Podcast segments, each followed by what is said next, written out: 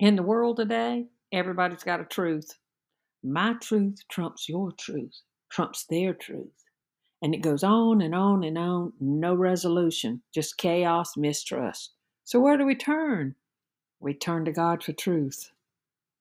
Well, listen, when something doesn't resonate in your spirit, turn to the Word of God for your answers. Turn to the Bible.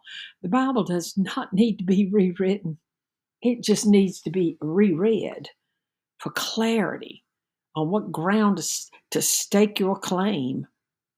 You know, there are Christian religions that are now preaching that Jesus is only one way to God and that there are many ways to God. And what does the Word of God say? I'll tell you what it says.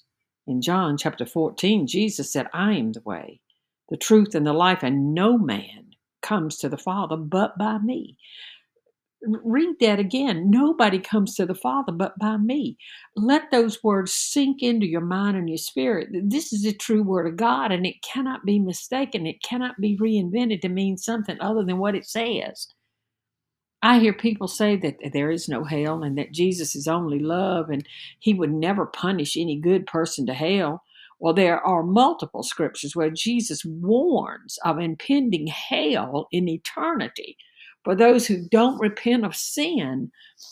In Luke chapter 13, there'll be weeping and gnashing of teeth when you see Abraham, Isaac, Jacob, and all the prophets in the kingdom of God, but you yourselves are thrown out. Read Luke for yourself. Jesus is trying to warn people about entering the kingdom of heaven. From Matthew chapter 13, the Son of Man will send out his angels, and they will weed out of the kingdom everything that causes sin and all who do evil. They will throw them into the fiery furnace where there'll be weeping and gnashing of teeth. And then the righteous will shine like the sun in the kingdom of their Father. He who has ears, let him hear. You have ears to hear. Listen only to what the Holy Spirit reveals to you. Study the Word of God.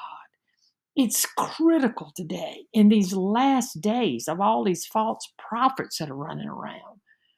And pray for all who distort the word. Pray that God will open their eyes to see and their ears to hear, because time is short on this earth.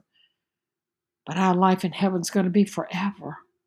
And we got to do everything we can to live a life that's pleasing to God and draws other people to his great love. And in the name of Jesus, amen.